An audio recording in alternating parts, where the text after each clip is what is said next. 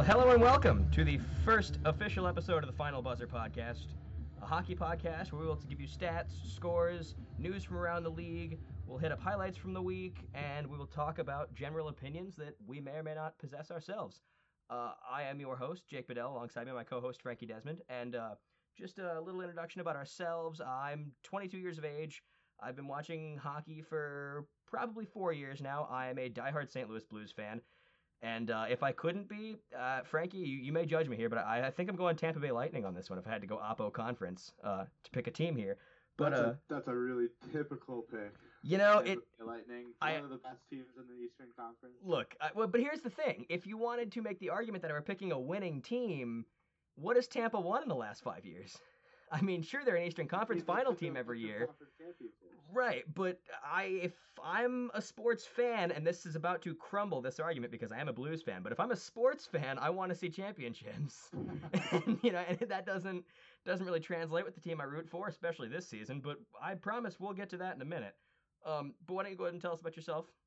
Yeah, I'm also 21. Um, I've been a hockey fan since about 2010, and I'm a Blackhawks fan, diehard Blackhawks fan. Obviously, started watching when they started winning. Um, and then I would say my favorite, I, my favorite opposite conference team would have to be um, probably the Maple Leafs, another winning team, a couple good young guys. Yeah, that's uh, well, and with John Tavares coming through just recently. Yeah. You know that that could very well be a uh, how should we say? Kind of reminds me of a little Blackhawks 2.0. Yeah, well, I mean, right? You know, it's it's uh, I can definitely I I, I can get behind it, but if we're being honest, my uh my three way tie for Oppo Conference fan would have been Tampa, Toronto, and weirdly enough, Buffalo. Yeah, like team. yeah, and and it's you know, and it has a little to do with the fact they're good right now. I don't. If we had started this podcast last year, maybe I have three different picks, but right now, I mean, you know, Buffalo's they're the opposite side of the league than my current team is, so I guess they can't be that bad of a pick. Um, but uh, great episode planned this week. We're just gonna kind of bump around the league. We're gonna start the day before Thanksgiving. We'll bump around scores and different highlights and different uh, trades, firings, all the fun stuff. We'll get you all the news, get you all stacked away.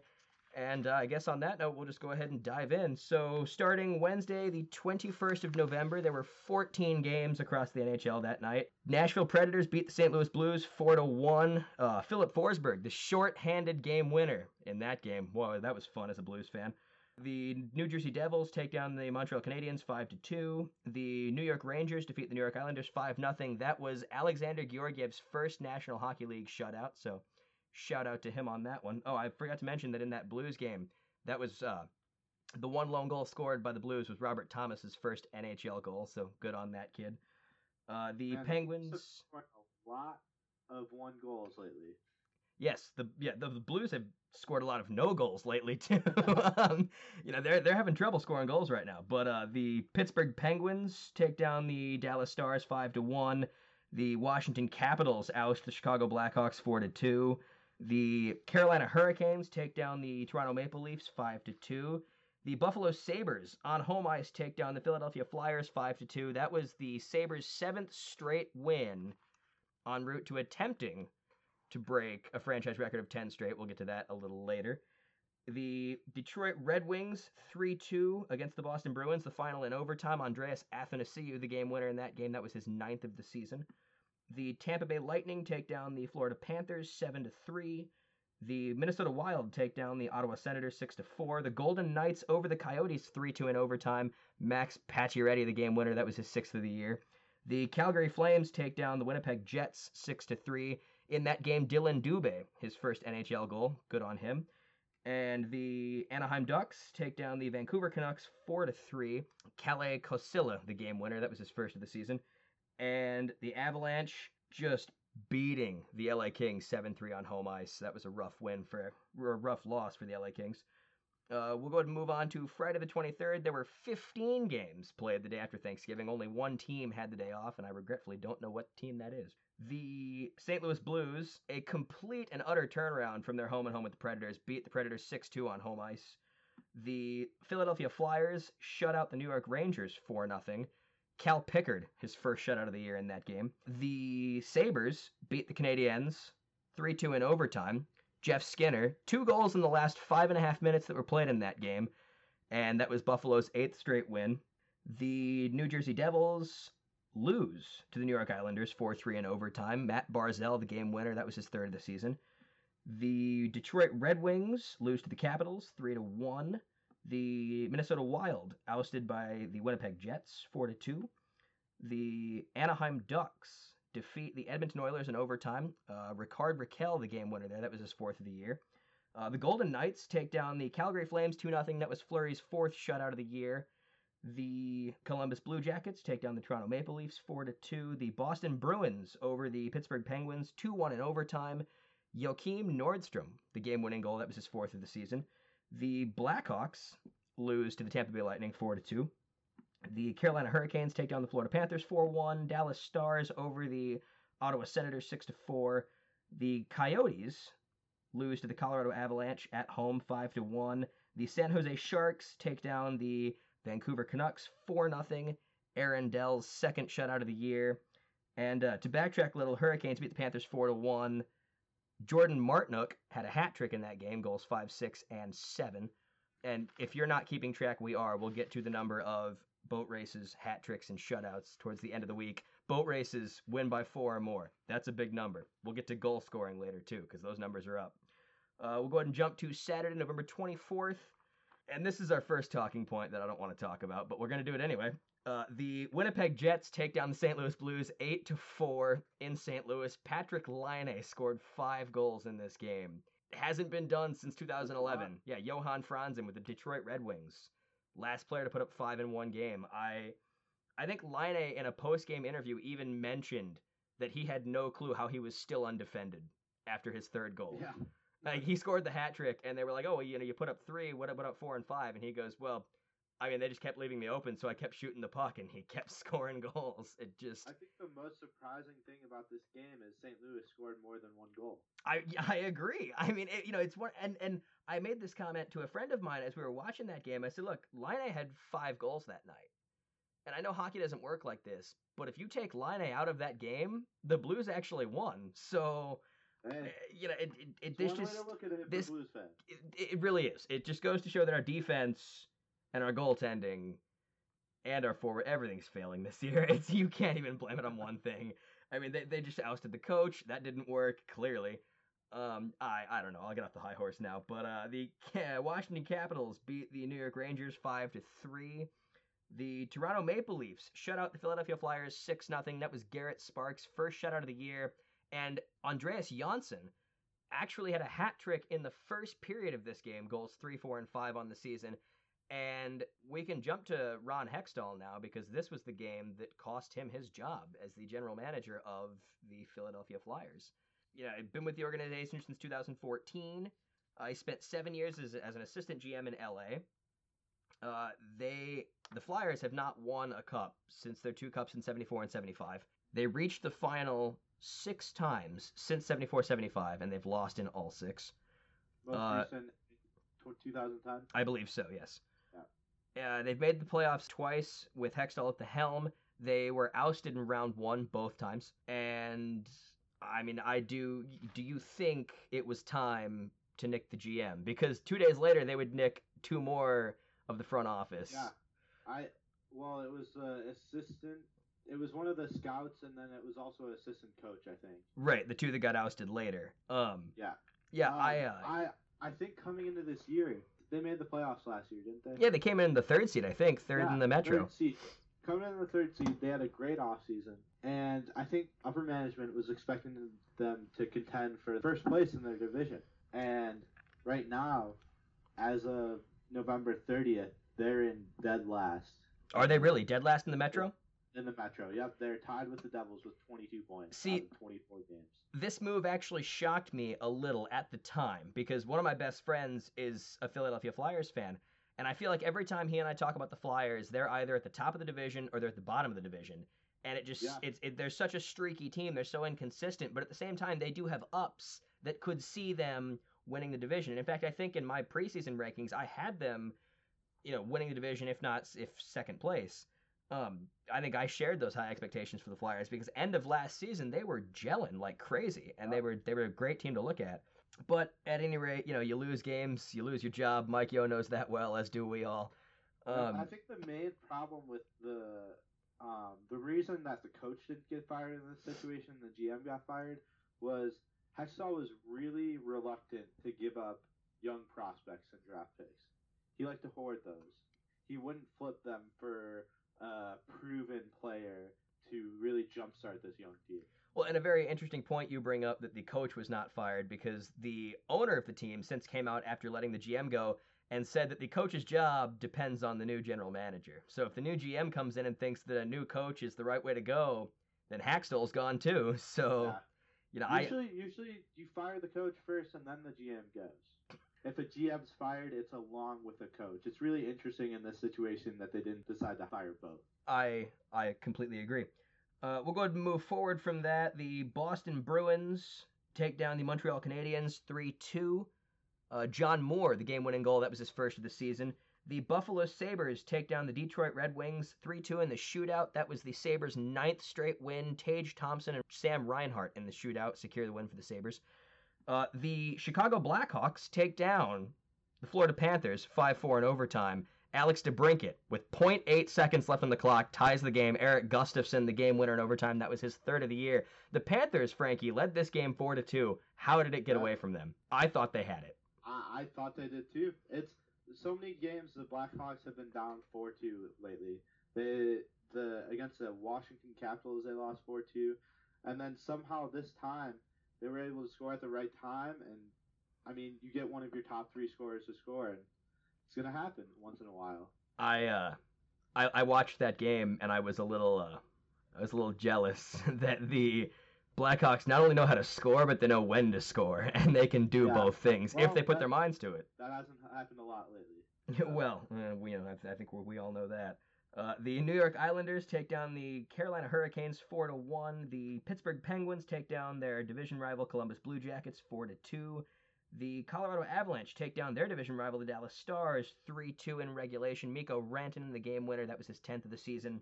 The Vegas Golden Knights shut out the San Jose Sharks six nothing.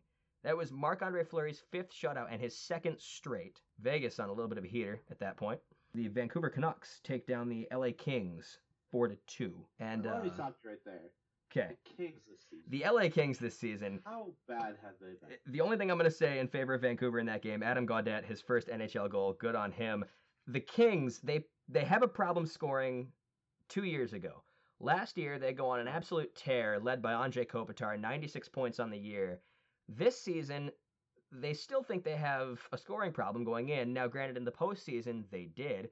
So they signed Ilya Kovalchuk out of the KHL. That's supposed to boost their scoring up. They're in last place, and I can't talk because I think we're only tied in points at this point. Yeah, and I- end points. They they've played two more games though. I was going to say, I think it's merely a game in hand situation at this point that's keeping St. Louis out of 31st. But the LA Kings, it's shocking. You've, now, granted, they have kind of a Vegas Golden Knights problem this year in the respect that their starter and their backup goaltender are both out. Cal, But, but they have only scored 55 goals. That is the least in the league by five goals. and I'm, I'm The assuming next, that. the next closest is the Arizona Coyotes Really? with 60 goals for. They're second lowest. So, for all the joking we've already done about St. Louis not scoring goals, where do they fall on this list?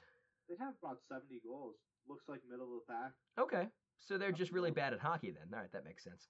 No, they, they don't have that bad of a goal differential. Actually, it's minus seven. Not terrible. Not good. Right. Not, you know. The Blackhawks have a minus 23 goal differential. Wow. That's partly due to letting up 11 or so goals these last two games, but Well, more on that later, I think. No, but the the LA Kings, you know, uh, Jonathan Quick's out. Their backup, who is their backup right? Oh, um, Jack Campbell. Jack Campbell's out, which brings in Cal Petersen. I have a personal issue with Cal Petersen because his first NHL shutout was against the Blues, and that was what caused them to fire Mike Yeo. I think too late, but that's irrelevant. Yeah, the LA Kings, I think just one of the biggest disappointments this year. I, I really think that they're just top of the pack on paper, and here they are, bottom of the hole, and I have no clue what to think about them anymore. Uh, moving on to Sunday, November 25th, there were only four games in the NHL this day.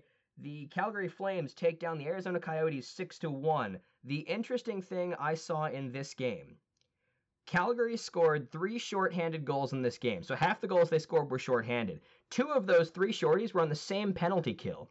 This is against the team that led the league, and I think still leads the league in shorthanded goals. The Arizona Coyotes had 11 going into this game. The Flames are now second in the league because of this game. Rather interesting that you have such an offensive penalty kill, and then your power play just lays an egg and gives up three shorthanded goals. The Tampa Bay Lightning take down the New Jersey Devils 5 to 2. No real surprise there. The Nashville Predators take down the Anaheim Ducks 5 to 2. Austin Watson had the hat trick in this game. That was goals 2, 3, and 4 for him on the year. And the LA Kings take down the Edmonton Oilers 5 to 2. Dustin Brown also had a hat trick. Those were goals 4, 5, and 6 for him. Moving on to Monday, November 26th. Now, Frankie, we can either talk about it now or I can get to it in five games. You want to get to the Schmaltz trade already? We can wait. We can All wait. Let's let's let's go through all these games and then we can go through. we'll, we'll, we'll give her a minute. Toronto Maple Leafs take down the Boston Bruins 4 to 2. Igor Ozhiganov, his first NHL goal. Uh, the Florida Panthers take down the New Jersey Devils 4 3 in overtime. Mike Hoffman, the game winner in overtime, that was his 12th of the season. He actually scored twice in this overtime, and they called one of them no goal, so he scored again with a slapper from the left point three seconds later. Wonderful, wonderful way to win it.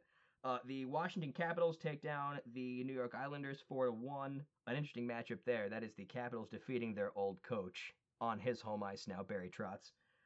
Uh, the New York Rangers take down the Ottawa Senators 4 to 2. The Columbus Blue Jackets stomp the Red Wings at home 7 to 5. That game looked a lot worse before Detroit put two or three in unanswered to make it look respectable. So those were the scores that day, but that morning a trade went down between the Arizona Coyotes and the Chicago Blackhawks, and I will turn this over to my uh, esteemed co-host to give me his thoughts. So for that trade, the Hawks traded Nick Schmaltz away for Dylan Strome and Brendan Perlini. Now Schmaltz was a 20th overall pick in 2014. Strome was a third overall pick in 2015, and Perlini was a 12th overall pick in 2014. Now, I'd say about a year ago, the Hawks wouldn't even thought about trading Nick Schmaltz. He was seen as their future number one center. He would take over for Toews. He was going to be the number one guy. But there were some problems with his game. He passed way too much. This year before he got traded, he had nine assists and only two goals. I mean, he's he's a great playmaker, skates really well, but for some reason he just was very reluctant to pull the trigger. His face-off numbers are egregious. They're, he is terrible on the dot. His three years in the league, 2016, he had a 30.9% face-off percentage. 2017, 2018, he had a 40.1 percentage. And then this year, before he got traded, he was up to 43.3, but the Hawks had already moved him over to a winger for most of the year.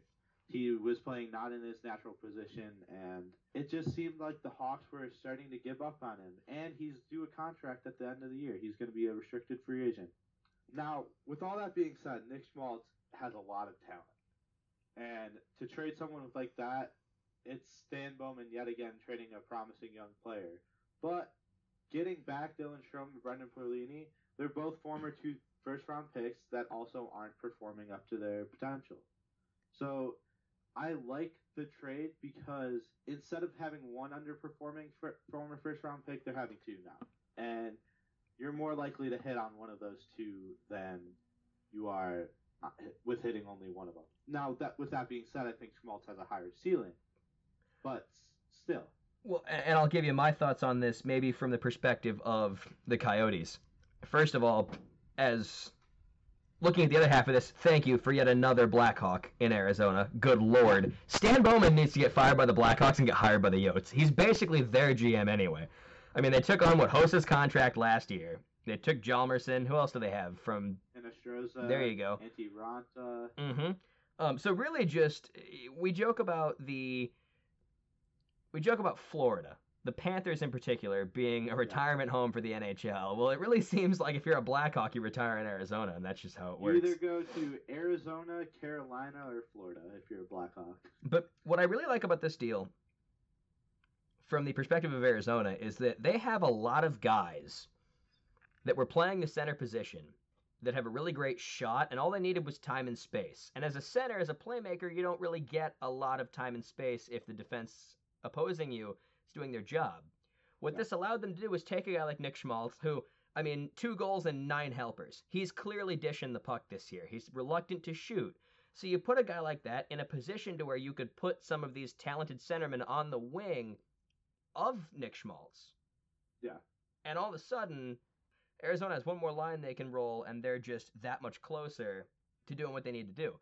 And I think in the long term respect, if you're looking at Jeremy Colliton trying to spark this team, maybe long term rebuild this team, maybe rebuild while not rebuilding, because that's kind of what they're trying to do. I like this press move. Conference, uh, John McDonough stated that their goal this year is still to make the playoffs. So at least not publicly, they're not admitting this is a rebuild. No, but when you look at this deal, you give up a 22 year old for a 21 year old and a 22 year old. So clearly you're bringing in more young talent, which means you're looking more at the long term than looking at the short term. Now, I do understand the fact that as a as someone who follows the Hawks, you can put young players on the ice at the same time as that storied core, and those young players are going to play better. And in some respects, it even forces the veterans to play better. So maybe this is a play kind of referencing what DeBrincat did last year. Came in and just went nuts with the old core. So maybe they're looking to kind of hype the veterans up in some way by doing this, shake the roster up a little. They might be looking to find a center to work with DeBrincat and Kane, and so they all three get on the same line. Dylan Strome, have you seen his OHL stats when he was on the same line as uh, McDavid and DeBrincat? No, but I, I mean, you, you just Okay. said McDavid and DeBrincat, so my only Yeah, assumption is that they're ridiculous. In 2014-15 in the OHL on the Erie Otters, DeBrincat, Connor McDavid, and Dylan Strome were all on the same line. That year, Dylan Strome led the OHL in points with 45 goals, 84 assists, and 68 games played. Connor McDavid came in third that year with 44 goals and 76 assists. Yet that was only in 47 games. Good lord. And then DeBrincat was seventh in the league in score in scoring that year with 51 goals, 53 assists, and that was in 68 games played. So they have chemistry together, and I think the Hawks really want to have an elite top line. And if you put DeBrincat, Strome, and Kane together, Strome is a big-bodied center. He's kind of like an Art- Artem Anisimov kind of dude, where you can get to the front of that score like that. He's a little slow. That's the big knock on him right now is his skating, but he has a knack for scoring. And if you can put those three on a line, and that's a lot of goals right there. Well- the Hawks right now need to score goals because their defense is letting a lot up. But to be fair to Strome, when you're playing on a line with Connor McDavid, you look slow no matter how fast you are. So yeah, you know, maybe yeah, and you, yeah, you're right. Maybe they're hoping you know Strome it, and then Kane. Maybe Kane's got the scoring touch that McDavid has, minus some of the speed. But if you set him up with a slick pass, you're good. Yep. So yeah, maybe they're hoping that this can be their big line. Now they still have Saad, Toews. Who else? Who's who's winging that line now? they've experimented with Perlini up there now. They've Okay. experimented with Kahun, but since Q got fired, they moved Kahun off that top line. Okay. Um, really, it's just about in the NHL these days. A lot of teams are rolling with a top line that is they're not splitting up their best players. They're putting all their best players on one line, and they're expecting a lot of goals out of them. Maybe that's what the Hawks are doing, wanting this to bring Strome into Kane line. I think I think it could work. I, I think it could now. Now here's well, I mean, I don't think your, I think your your thought process is spot on here. When you look at some of the numbers across the league, I mean, right now, Mikko Rantanen, Gabriel Landeskog, Nathan MacKinnon, those three probably, arguably the best line in hockey right now. And then you look at the top line for the Boston Bruins, the top line for the Tampa Bay Lightning. I could go on for half the league. But when you kind of dig into the bottom nine of any of those teams, the further you dig, the less you find, is what I'm getting at. Yeah. And yeah, And right right now the Hawks bottom six is there's no depth scoring. It's DeBrincat, it's Toews and Kane, and that's that's who's scoring right now for the Yeah. Hawks. So well, uh, I, you know, I, all I'm going to say is this. This is November the 30th. We're recording this. We're going to stop talking about league news the 28th. So we're not going to cover the 30th until next week's episode. But I watched the Arizona game from last night, and Nick Schmaltz looked pretty good. Goal assist. Looked pretty good. And well, and Adin Hill, again, previewing next week a little. Adin Hill, his first shutout in the NHL last night against the Nashville Predators in Smashville. That's a pretty big accomplishment, if you ask me. At any rate, plugging along here, Tuesday, November 27th, the Buffalo Sabres take down the San Jose Sharks 3 2 in overtime on home ice. That was their 10 straight win, ties a club record for most consecutive wins. Jeff Skinner, the game winning goal in overtime, that was his 19th goal of the year, tied for the league lead at the time with Patrik Laine. The Ottawa Senators beat the Philadelphia Flyers 4 to 3. The Senators had three unanswered goals in the third. Matt Duchene, the game winner, that was his 11th of the year. This was right after they fire their GM and hope that something else is coming along. They lose this game. After this game, they cut off the other two front office men that they let go. It was after they had a, a 3 1 lead at home in the third, and they let the game slip. Carolina Hurricanes take down the Montreal Canadiens 2 to 1. Trevor Van Riemsdyk, the game winning goal, that was his second of the year. Interesting stat that I didn't look at until just now. The shots in that game 49 shots the Canadians had, 22 the Hurricanes had. And the Hurricanes won that game 2 1. Those are great wins, let me tell you. I'm sure those just feel fantastic. Right now, uh, Carolina is third in the Metro, yet they only have 66 goals for towards the bottom of the league. They just haven't given up a lot. Only Well, and- 69 goals against. I don't think I have this in my notes at all, actually, so I'll I'll just bring it up now. But this is a problem that St. Louis has. St. Louis is now 0, 6, and 3 in one goal games this year. We have not won a one goal game yet. And here I thought, we'll get to this in just a minute. On Wednesday night, the 28th of November, they played the Detroit Red Wings at Little Caesars Arena on national TV. And it was a tie game with five minutes left. And the Blues still haven't won a game in regulation, so we'll get there in a minute. But, you know, just you, you got to score goals, and if you don't score goals, you got to know when to score goals, and that's just how you're going to win games. Uh, the Anaheim Ducks beat the Tampa Bay Lightning three to one in Tampa. The Colorado Avalanche take down the Nashville Predators three two. Tyson Jost, the game winner, that was his fourth of the season, came on the power play.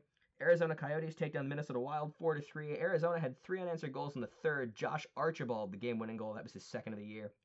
The Pittsburgh Penguins take down the Winnipeg Jets in Winnipeg. Zach Aston Reese, the game winner. That score was four to three. It was Aston Reese's second goal of the season. The Vegas Golden Knights take down the Chicago Blackhawks on home ice eight to three. Dylan Strome scored his first goal as a Blackhawk in that game.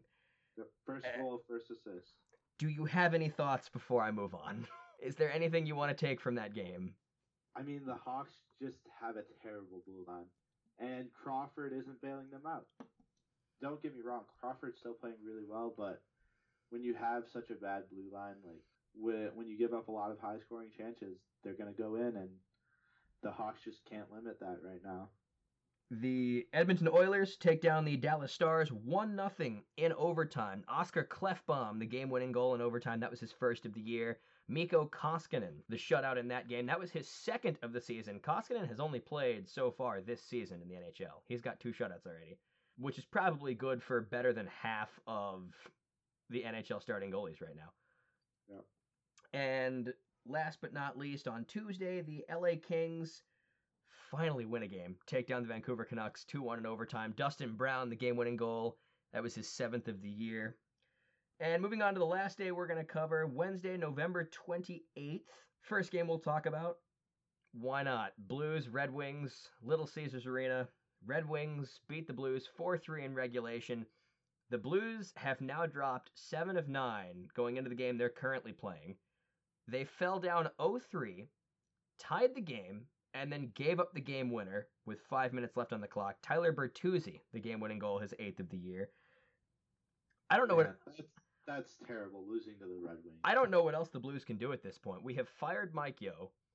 Craig Berube was kind of handed a dumpster fire and told to make it work. Uh, Blues fans, if you're out there and you want my opinion, Jay Bouwmeester's got to go. And if you want my other opinion, Jimmy Howard is not the answer. There were rumors going into this. Howard. There were rumors going into this Detroit Red Wings game that there were St. Louis Blues scouts at the prior game in Detroit watching Howard. And it was then rumored just after that there may be a deal going on between the Blues and the Red Wings that involved Jake Allen and Jimmy Howard. Let me tell you something. Jimmy Howard is not the answer. I will take Jake Allen any day over Jimmy Howard, Uh, even though yeah. Allen is not that great. Well, and here's the thing. Howard is not that great yet. Allen is a very athletic goaltender. He's a very aggressive goaltender. He handles the puck very well, but he gets in his head very well too. And on top of that, 30 goaltenders that have a starting position right now understand what a clutch save is. Jake Allen is the 31st. That poor guy has no clue how to come up with a game changing save unless it's a game that doesn't really mean any. The only game that I ever remember him to just steal the game was game one of the playoffs two years ago against the Wild in Minnesota. And like that's great and all, but I'd love to see him play like that in a game seven. Game one, you can lose game one and win the series in five games. I just it- the clutch saves aren't coming when they need to. The defense is not gelling at all, and we've got seven defensemen, and Jay Bouwmeester for some reason is still one of them. I don't know why. I mean, he's scored more goals on our net than he has on the opposite net. Right now, Bouwmeester is a 5.4 million cap hit, but he's only signed through the end of this year, and he's an unrestricted free agent after the season. Do me a favor. I'm a little nauseous tonight. It's it's flu season. Never mention that cap hit number to me ever again. That is the worst That's- contract I think Doug Armstrong signed. Period. Okay, I thought you were gonna say one of the worst contracts ever, and I was about to say Stan Bowman has something to say Yeah. about that. With No, no, no, no, no. That was that's just one of Dar- in my opinion, that is one of Doug's worst contracts that we are carrying right now. And the problem is, you know, I keep saying, "Oh, get rid of Bouwmeester, trade Bouwmeester." Well, who's going to take a defenseman damn near 40 at 5.2 a year? Five point four. That's yeah, 5 point even worse. Like no one not even At, at what point, as a Blues fan, at what point do you just want them to keep on losing, trade away a veteran, build around a core, and I mean, don't get me wrong. I am always? Yeah, I am always. I, I already have saved in my phone the hashtag lose for Hughes. I, I'm waiting for it. I am waiting. I, look, right now, 23 games in, we're 8, 12, and 3, 19 points in the standings. We are tied for LA with bottom of the league, and we simply have two games in hand. We have lost, like I said, seven of our last nine going into this game. Our schedule right now Colorado currently is happening right now. Then we are in Arizona tomorrow night. We play Edmonton at home. Winnipeg, Vancouver, Florida, Colorado, Calgary. We take a Western Canadian road trip. Buffalo, Pittsburgh, New York. If we get out of December, five games over 500, then I think we can we can breathe. Five games over five hundred. I know that I know that mean they have to sounds win right now nine more than they lose. Yeah, basically. I, I'm aware. The four games under 500 right now. They're eight and 12. So That's some lofty expectations. So basically, they've got 1, 2, 3, 4, 5, 6, 7, 8, 9, 10, 11, 12, 13. They have 13 games in December. Turn something around, go 9 and 4 in December, and I think everybody shuts up and lets the Blues do their thing for the year. Conversely, if you go 4 and 9 in December, then I think it's time. And believe me, people are already talking about this. Who could the Blues haul? What could they get? And Blues fans, if you want my opinion, here it is. I understand, and believe me, I, I, I live in this crowd too. I understand that Tarasenko is the end all be all to most of us. I love him. The kid's immensely talented. He's really young. I mean, he's got a pretty hefty cap hit for the way he's performing right now, but he's got potential and I like him. However, 30 other teams in the league would really, really like him, and we could get some serious overhaul for that player. So maybe you humor trades for Tarasenko and see what you get. I don't know. Really? And you know, really, I mean, I because look, you don't want to give up a guy like Alex Steen because he's one of the hardest working players on our team. You don't want to give up he's thirty-four. Steen. Well, okay, yeah. Sorry, I'd rather give up Tarasenko and have a guy who's going to work for the rest of the season rather than give up Steen and then have a guy like Tarasenko just mummying around the ice for 60 minutes a night. Like it's really, you know, I'd rather have a guy in the play than have a guy off in no man's land waiting for the puck he's not going to get because we can't score goals anyway. Now half of that's his fault, I think, but I'll get off that high horse. Um, you know, so I think you got to keep Steen, you got to keep Alex Pietrangelo because you got to build a defense around something. So you keep Pietrangelo, you keep Steen, you keep Brayden Schenn, you keep Ryan O'Reilly because O'Reilly's been the only player to show up this year. Keep Um, Parayko. You keep yeah, you, Parayko's on a good deal. Five and a half million per year. yeah, you keep Parayko, a- and that was so that was the so that was the interesting thing. I was watching NHL tonight at one point, and they were mimicking trades that Toronto could have been offered for Willie Nylander. And one of the deals was Parayko for Nylander one for one. And I said, absolutely not. If you want one of our young defensemen, in my opinion, go after Joel Edmundson. He's on a bridge deal right now. He could be a rental player. He's young. I'd, for some reason, be more okay giving up Eddie than I would giving up Parayko. But you keep Petro, Parayko, Steen, Schenn, O'Reilly. You can keep Chad Johnson. Get rid of Jake. I love Jake. I support Jake. He's my goaltender. Get rid of him.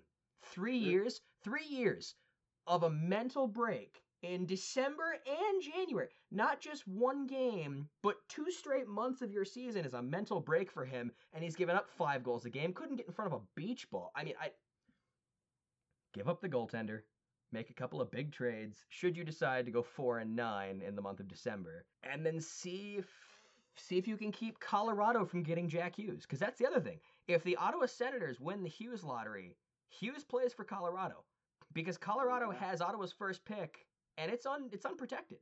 So if it is a first round, first overall, Colorado gets Hughes, and they've already got Rantanen, Landeskog, MacKinnon, Tyson Jost, Alexander Kerfoot. They've got a nice forward core that Hughes would love to become a part of. So let's lose real bad and make sure we're gonna do it, or just give up on it now. I don't. I mean, burn the whole thing to the ground. I don't care. If they win this game, I will obviously be a little more optimistic for the next 24 hours, and then when they play Arizona tomorrow night, that'll be a different story.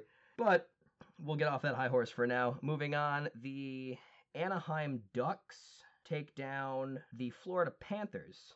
3 2 in regulation. Nick Ritchie with the game winner there. That was his fourth of the year. The Toronto Maple Leafs take down the San Jose Sharks 5 3 in regulation. This was the first game Toronto had with Auston Matthews back. Two goals and a helper in that game. I think he played pretty well. Uh, another interesting stat about this game Patrick Marleau scores a goal against his former team, the San Jose Sharks. Marleau has now scored against all 31 teams in the league. San Jose was the only team he hadn't scored. Right. It was his former team, the only one he hadn't scored against, and now he's got them all. Not many people can say they have. The Dallas Stars take down the Calgary Flames 4 3 in overtime. Tyler Seguin, the game winner, that was his eighth of the year. And the Colorado Avalanche take down the Pittsburgh Penguins 6 3. This was an interesting game. The Avalanche went up 3 0. And then Sidney Crosby, in some Herculean effort, does a Sidney Crosby thing and scores a natural hat trick to tie the game on his own. And then the Avalanche fight back for the game winning goal. I don't have the man who scored that goal. I apologize. And then there were two empty netters after that for the 6 3 victory. Sidney Crosby, clearly still showing he can gel. That was 11, 12, and 13 on the year for him. Just an incredible night as one player. So for those of you who were keeping track or were not keeping track, five hat tricks this week, seven shutouts, and 12 boat races. Win by four or more. Now, have you looked at the numbers, my friend, with the goal scoring this season and how high the goal scoring is now? I have not. The goal scoring this year, I don't have the exact numbers in front of me, but it's up something like a half a point or more than a half a point on average. Um, a. What's that? Half a goal. Yeah, just like league wide, Yeah. they're scoring, you know, about half a goal more on average every game. And it feels like they are too. But the I guess the the point that I mean to to tap at here is this what helps the NHL get back on the map? Is this what helps people get back and sit down and watch hockey games now that they're scoring goals again? In your opinion? I don't know. I don't know. The NHL has a. It's really. It's almost a niche sport because hockey is very prevalent in more northern states, and I think it's pretty popular in those states. But once you get down in the south, it's less prevalent, and it's it has to turn a town into a hockey town. You really have to have a good team. I think. I I don't know. Maybe the NHL can get up there it just seems like I think the NHL will have success if it just keeps going. Maybe there's more goals scored. Maybe you get like a. I think a great idea would be to have like the. You know how there's NFL Red Zone Yeah.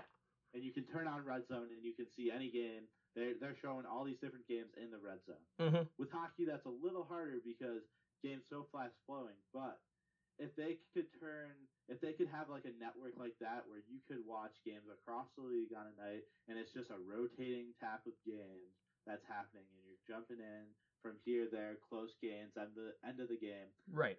Maybe that helps. I don't know, Okay. just spitballing here. Right. Well, the point that you made that I, the comment you made that I liked because it reminded me we forgot something, and we can't forget anything here on this fabulous show. Uh, you mentioned good teams making cities a hockey market. Yeah. So let's talk about Vegas for a minute, because this team acquired. Well, I shouldn't even say acquired. They were just simply allowed to have one of their players back, one of their top defensemen, and this team has turned their stuff around in the last couple of games. Uh, Nate Schmidt, off of his 20 game suspension for the mildest substance abuse you could possibly imagine. Did you read anything about this when it happened last summer? I, I did not. So, from the understanding I have, he took a test, they found something. It was so minuscule, whatever they found, that he, first of all, he said that it was something the trainers had given to him. And of course, Vegas jumped out immediately and said, no way, that's not what happened. But what I'm getting at is the trace was so small, it could have been.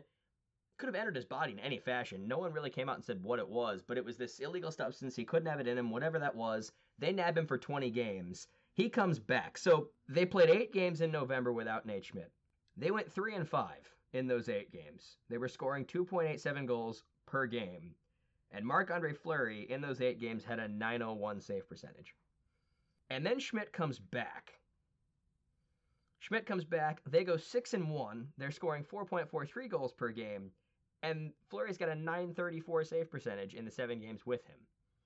So the question I have for you is now that Schmidt's back and that blue line is bolstered, is this sustainable for the Golden Is this Knights? the Vegas of last year? Right. Is this the Vegas we saw last year? Is the Vegas that we saw last year finally a team again because they have arguably their best defenseman back? I mean, they've been looking really well these last few games. I mean, they just put up. A, I mean, I, I, I get it. It's the Blackhawks. This is not the statement. They're what now? On a five-game win streak, Right. and And, their last ten, they're seven and three. and, you know, and I get, like I said, I get this is not the Vegas or the uh, the Chicago of 2010, if you will. But they just stepped into the United Center and put up an eight spot, which is not something you can say quite a bit. Um, and I mean, you know, they sh- they shut out the Golden Knights six nothing this week. I it's just or shut out the the Sharks. My bad. They're looking they're looking pretty good right now, and they're looking like a force to be reckoned with. I really uh, I think a lot of people early into the season wrote this team off because at one point they were. At one point it was I don't recall when it was sometime in late October. The Golden Knights and the Blues played in Vegas.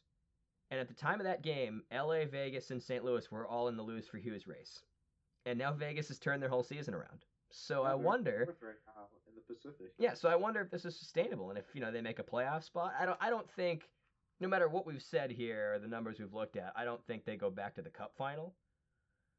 Um, I think no, I think the, I think the West is too good. I think maybe this time San Jose prevails in that matchup with Erik Karlsson now that he's finally lighting the lamp and he's found his game again, I think. Um maybe that poses some issues for Vegas this year. I don't know. But uh you know, stay tuned in mid-May for for postseason postseason picks, I guess. Um but you know, Vegas turning their season around definitely I think sustainable if you can keep the whole team bought into the system and Gerard Gallant can take you on a run, maybe you make the playoffs. I don't know. My friend, is there anything else we've not covered, left out? Anything else you want to talk about before we go ahead and wrap up this episode? I think we have to cover the Nylander situation. Ah, you. I okay. I almost forgot. Thank you for bringing that up.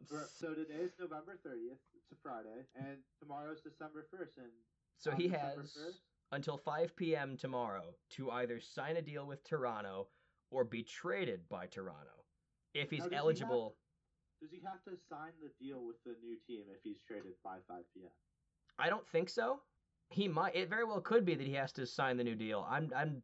I'd be curious to know that actually, because if he gets traded, He's he was tendered as an RFA, and so right now he's still a restricted free agent that just hasn't signed yet.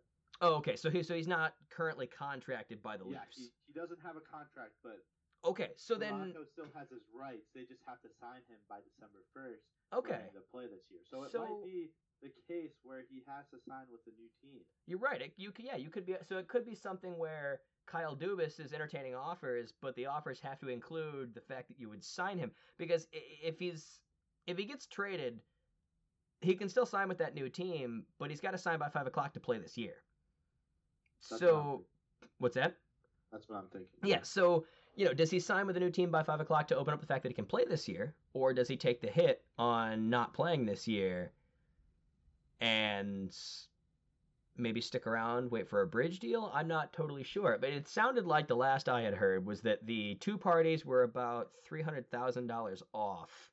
And at that point, when you're three hundred thousand dollars off, do you just think Nylander goes, you know what? I'm just gonna take maybe a one-year deal, a two-year deal at whatever Toronto wa- wants, and then I walk next year. I'm an unrestricted free agent. Let me find somewhere with that'll pay. I think that's definitely an option, and I'll, and I'll tell you what what kind of started this. And I've been hearing this for a while now. The name you hear when this argument comes up is Leon Draisaitl, because he had this. He was in this situation, not the same one, obviously, but he he was due a new contract coming into this last season, and the Edmonton Oilers signed him to a pretty sizable deal. And now a lot of these players like Nylander think that they're worth that or more. And I think that's where the difference comes in is that he's asking for a little more than what Draisaitl signed for, which comparatively is a perfectly fair number, but the number of contracts that Toronto has to sign in the next 2 years is pretty hefty. When we look, Yeah. at, you know, when you look at their list of players they got to sign next year, you're looking at Kasperi Kapanen, Mitch Marner, Auston Matthews. oh, yeah, Auston, yeah, right, Auston I, Matthews. um, that's that's going to be a big number. Auston Matthews is one of the best players in the league. It's got to be over ten million dollars. I Connor McDavid came in at 12 and a. I don't think, he gets twelve and a half. yeah, I don't think Matthews comes in for any less than 12 and a half. And I, I, I'm honestly surprised if Matthews opens at 12 and a half. If he opens Oh. at 12 and a half, that's a hometown discount and Dubas signs him just like that. I don't think there's any way that he comes in at that number, but I think we all know that in the back closet, that's he'd. I, I'm sure he'd sign for that. I think he'd sign there. Matthews seems like a guy. Matthews seems like Tavares to me. He seems like a guy who wants to be in Toronto, and so maybe he'll take a small hit. And he also seems like the kind of guy. Matthews has been around for a year now. He's seen this whole Nylander thing.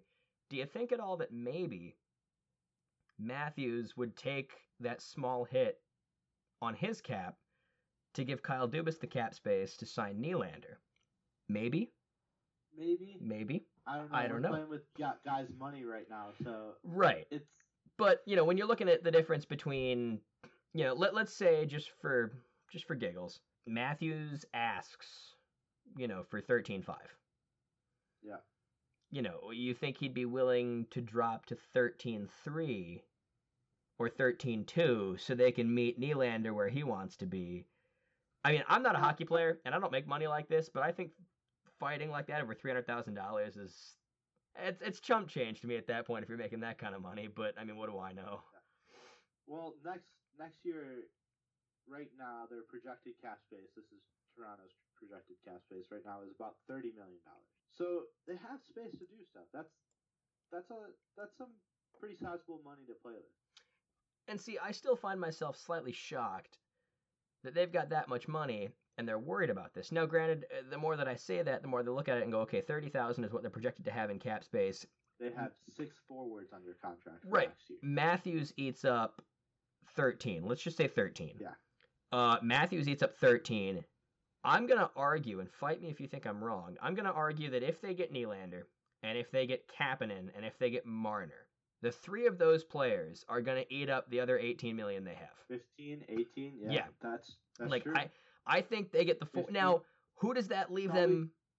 Who does that leave them without? It leaves them without Par Lindholm, Andreas Johnsson, and Frederik Gauthier, and Tyler Ennis. So it leaves you without some depth, but does it leave you without players that you're going to miss? I guess is my question. When you're looking at the guys you're trying to sign, but you know, it, but it is a it is an opportunity, however, to commit to guys because you know Josh Leivo is also a name plays fourth line minutes right now. Is he? I mean, he's 25. I was gonna say he was young, but he's 25 already. Um, but you know, this is a guy. You maybe you let him walk, and now you get a little more cap space per person. Tyler Ennis is gonna be 30 next year. I don't know if you want to offer him a deal at that age when you've got these younger kids that are playing like they are. Par Lindholm, the other name we're talking about, he's 27. So maybe you put the money where the young kids are. Yeah, I mean, yeah, that's That's where this league is going. That's why I'm still just baffled. Auston Matthews is 21. Patrick Marleau could be his dad. Marleau's 39 right now. like that, and Marleau. Matthews is as old as me. Marleau is the oldest player on this team by 11 years. Yeah. Tyler Ennis and Nazem Kadri are 28, and Marleau's 39. So Oh, they have they have Ron Hainsey. That's 37, defenseman. okay, okay. See, I was looking at their forward core. So def- so Hainsey's up there too. Um, Yep. but the thing that that I find interesting is that you know Marleau he's signed through 2020 at 6.25 a year. That's a that's a that's a pretty penny. Could they look And- to move that Uh, you know, just in case they they want ne- to keep Nylander around and Marner and Auston Matthews? they actually they uh they worked they worked a no move clause into Marleau's contract. Ah, I uh, see that. Yes. Marleau's got a no move. Nazem Kadri has a no trade. Um, Ron Hainsey also has a no trade, and Freddie Andersen has a no trade. So yeah, I and it's smart. Lock up one defenseman, one goaltender, and a couple of forwards that'll you know. But they've Yeah. also you know, and and Tavares has a no move clause too. So you've locked up twenty one million, almost twenty two million in three forwards over the next So- you know couple of years So bring this back around, to Nylander. what do you think happens with the Nylander situation? Do you think he gets traded? Do you think he signs? Or do you think he sits out the rest of the year? I think the best case, I'm going to go best case and worst case from the perspective of Kyle Dubas. I think best case in Dubas's perspective, you get him to either you take that 300,000 that they're apart. And maybe you get him to meet you halfway at, at 1.5 and you add that to the number and you sign him tomorrow. That's probably best case. Worst case is I think the worst case is he sits. And here's why. If he sits this year and signs next year, you know, Dubas has waited too long already. Nylander now knows that it's his way or the highway. So if you try to sign him next year, he's going to see what you signed Matthews for, and he's going to, yeah, he's to up the number. He's gone again. Do they trade him? Potentially. But if you're going to trade him, which is why I say this is best and worst case, so mid range is trade him. If you're going to trade him, trade him now. Because if you trade him after a year of being out of the NHL, the value you're going to get back for him just deteriorated drastically. Well, he they won't have his rights anymore. I'm pretty sure after this year. So they I don't even think they'd be able to trade him after this year, would they? Well, not after the year, but like if so, if they after December first, if they don't sign him, Oh, can they still yeah. trade? Yeah, they, they can still trade him at that point. So you know, you have to trade him this season. Now, Yeah. I guess yeah, you prove a pretty good point too, because you know if our assumptions are correct and he can't sign with a new team after December first at 5 p.m., why do you trade him? You're going to be trading Yeah, a player who's going to sit out for half a year with a new team. So I would argue his value goes down greatly tomorrow night at five. So I mean. Yeah. I, I don't think there is a value. Who's going to trade for him? I mean- you hit, when he can't play the rest of the year. don't get me wrong. I think there are rebuilding teams. Definitely are rebuilding teams that would look to maybe stash him and sign him next year. In a, Maybe get him in it- the building and well, like maybe you know maybe they they give a give up a couple of pieces, and then if they have to if they miss the date to sign him or miss the deadline to sign him, they let him sit because he's. I mean, they, they will. Well, I guess they will have traded him. He won't have a contract, so I guess you're right. He, there's no point in taking. no point. There's no point. Huh. Well, this just got really interesting. So, yeah, I mean, I best and worst case from your perspective. What does Dubas do? What does he need to do? I think best case, I don't think they're going to get a long term deal done. That's just my opinion. No. They're getting so close. I don't think a long term's in the I think Bridge is best case. I think Yeah, three year Bridge is best case at this point. bridge. I think best case, h- heck, they get even a two year bridge with him. Okay. Best case, two year bridge. Maybe they go up a little bit on their side. They meet somewhere in the middle where they are right now. Worst case, he sits, like you said. You're going to lose him for nothing. And if you're Toronto, even though you have a really good young team, you can't lose someone like Will Neal- William Nylander for nothing. No, and, and I and that's they and they just did that. They just did that because they just lost JVR in free agency for nothing, and he signed again with the Philly Flyers. Um, and in fact, when he was in Toronto, he was still on his first Philly entry level deal, and now he signs Uh-huh. again with them. But yeah, I mean, you know, JVR, he had a career year last year in Toronto, and they decided they're going to let him go. Philly picks him up. You know, if you let another one go, I mean, don't get me wrong, Kyle Dubas is not doing anything wrong yet. But you let Nylander and JVR go back to back seasons. It's not really showing your strength as a general manager. Right. It doesn't it doesn't make you look like the best. He's also incredibly young though, so he's got a lot of learning to do, and maybe this is kind of helping him to learn the tough lessons about being strong on offers and signing players when you need to. Um, So, what do you think happens? What's your guess? uh, ooh, pressure's on now. I didn't. Um, I'm gonna guess, optimistically, albeit a one-year deal. I'm gonna guess probably somewhere in the ballpark of six and a half to seven for next year, just so he can play. Yep. Um, or I guess no, he's got to get a contract for this year, For not next year. year. So I'm gonna okay, so I'm gonna jump this number down a little then because he's already out half a season. You're not gonna pay him for a full season of play halfway through. So maybe Well, it, it would be rated. It would be rated. right, yes. So maybe you know, okay, so you know, so one year, you know, I I think six and a half to seven is the ballpark he's looking for. We'll see what he gets, but I think a one year bridge deal, and you let him hang around, and if it doesn't work like you hoped it would the rest of this year, then he walks. I think they trade him. You think they trade him? I I guess what I'm saying in the long run is I think, I think Kyle Dubas realizes that he would rather get something for him and then give up ground, and they find someone to trade him to, Well- and they're still a good team without him. They really are, and, and we would not be, we would not be running, how should we say, a fair podcast if we didn't talk about Toronto and not talk about their problems on the blue line. And there are probably a lot of teams with an excess of blue liners that would not mind handing over one for Nylander. I mean, for a, a solid forward who can play top six minutes. Um, so you're, I mean, yeah, maybe a deal gets done. Maybe you know, maybe by tomorrow the blue line for Toronto looks a lot better um, and that team continues to get better. I mean, you know, I don't. I, we we talked about Nylander. We talked about Hextall and Nate Schmidt, Nick Schmaltz. I don't. I think we've covered pretty much everything this week. I think uh, it's a pretty busy week, even though it didn't seem like it. I'm hoping next week's the same. I don't want to be picking the same stuff to talk about next week, but uh, Yeah. for those of us who did join us, we uh, we thank you. We hope to see you again next week, and uh, I will be setting up an email address. I will leave it in the description of this podcast. If you want, send us your opinions, send us your questions, comments. We'll address them in the next episode if there are any to talk about. We'd love to hear from you guys. And on that note, I think we're gonna go ahead and call her a night. Wrap a bow on her. So for Frankie Desmond, I am Jake Bedell. Thanks for joining us. We'll see you again next week. Have a good one.